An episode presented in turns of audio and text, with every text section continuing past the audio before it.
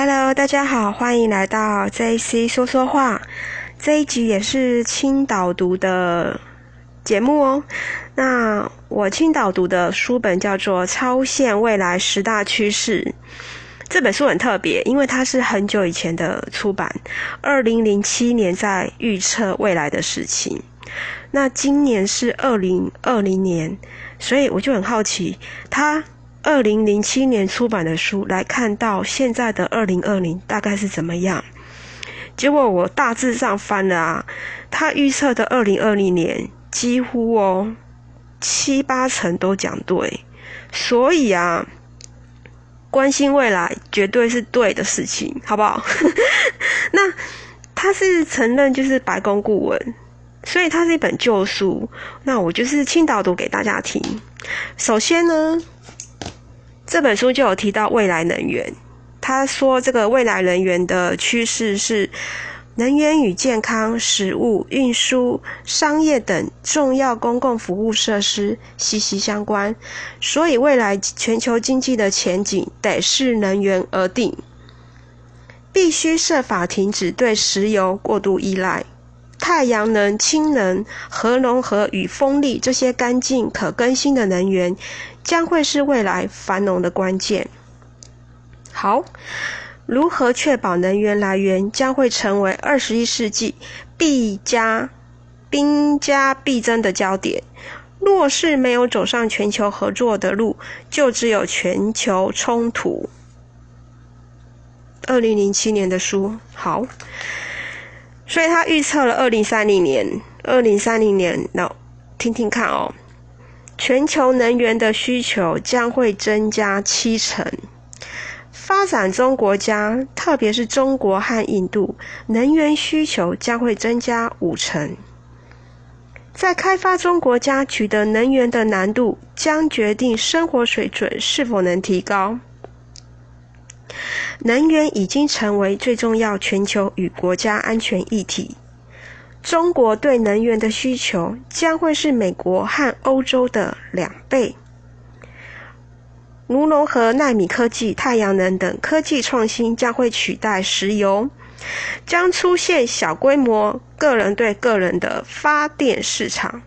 好，我刚刚念的那些啊，这是二零零五年。美国中情局的资料，所以美国能源部就知道能预测二零三零年的事情。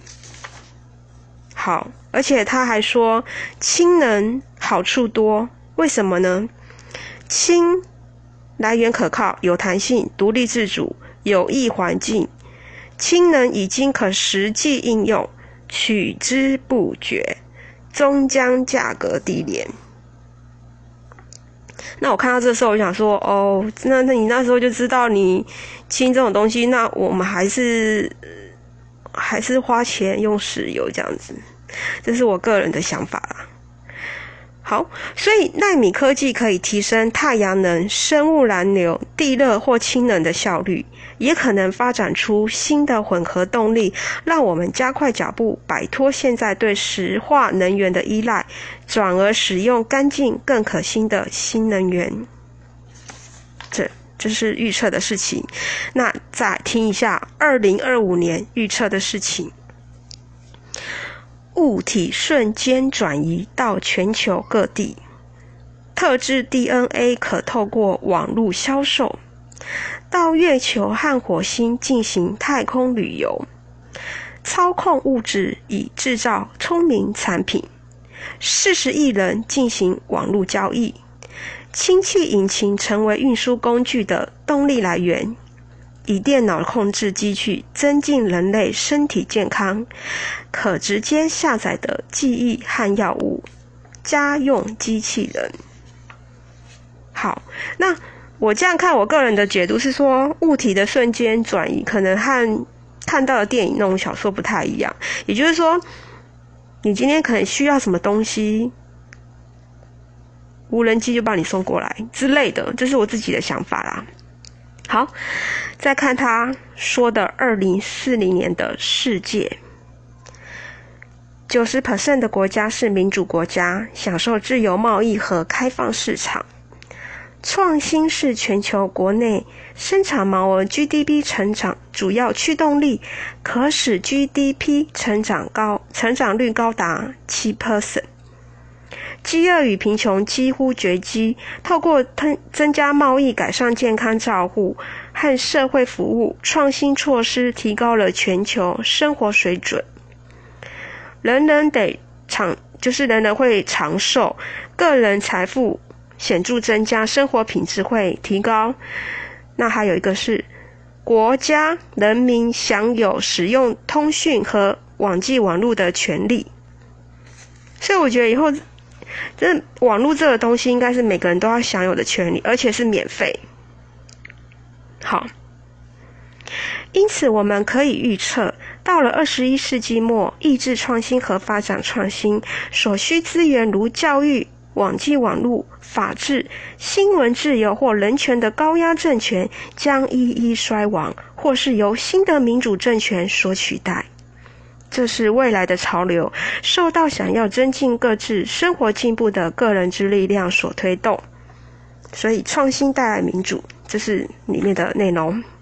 好，重要的是说，创新有什么人可以获利呢？获利，谁获利最多啊？一，不好意思，一药品保健，二能源，三制造。这个制造是指新的制造过程的发展，可以让全球享有更快速、更平价、更符合顾客所需的产品生产和运销。四、通讯。五、交通。交通就是发明增进个人与公司移动、运输和接触顾客能力的新方法。六、安全。七、媒体娱乐。八、教育与学习。九。知识工程十聪明材料，聪明材料就是新的纳米生物、神经物质材料，可为任何产业量身制造更聪明、更安全、更干净，而且更廉价的产品。好，这是创新经济的产业。那我就会觉觉得说，这种新创新其实也要。政府的支持嘛，对不对？企业才有办法去做得到。那他有一页是在预测二零二零年几乎全中。像他就有说，所有商人、银行和消费者都在网络上连接。对啊，我们现在就是啦。好，那二零二五年他说流行什么工作呢？现实物、现实互动电视节目制作人、基因工程师、机器人心理治疗师、妨害专家、个人隐私顾问、个人身份访查员。好，那还有就是长寿医学，人类会活得越久，十年之内人类活到百岁以上，将会是稀松平常的事。不过，不过这是二零零七年的书。他说十年之内，二零一七，那其实还没有到一百啦。这个就有一点点偏，有一点点小小错。好了，个人化的 DNA 食疗法让人类如了解如何使用食物，能够促进健康、预防疾病，对长寿大有益处。好，二零三零年的干细胞疗法，新器官包括心脏和肺脏、腿、背的骨骼更新，新感知功能和视神经已恢复视力，新的癌症疗法，弥补脑部老化的新细胞，弥补好。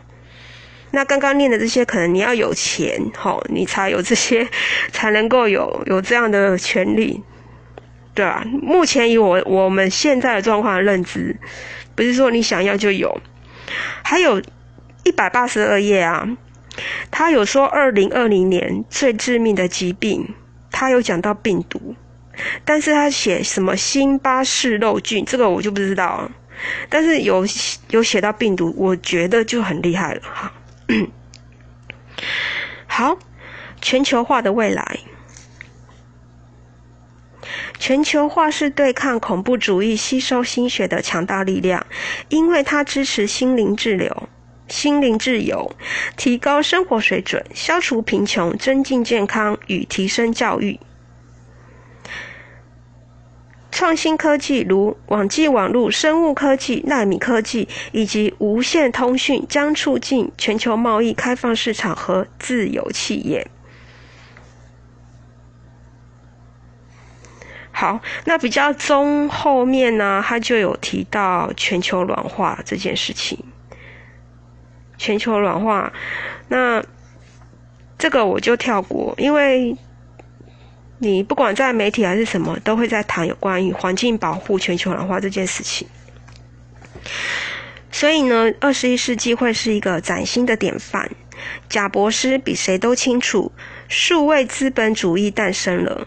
激励个人去成就伟大事业，充分发挥自己天赋的力量。人可以借助于创新工具而做出一番大事，这就是创新经济背后的意义。一切都有可能。这我觉得真的就是我们要时时刻刻注意现阶段的一些情形发生，要关心。那这是我觉得这本书还蛮特别的地方。简单的分享大家，谢谢你们的聆听，拜拜。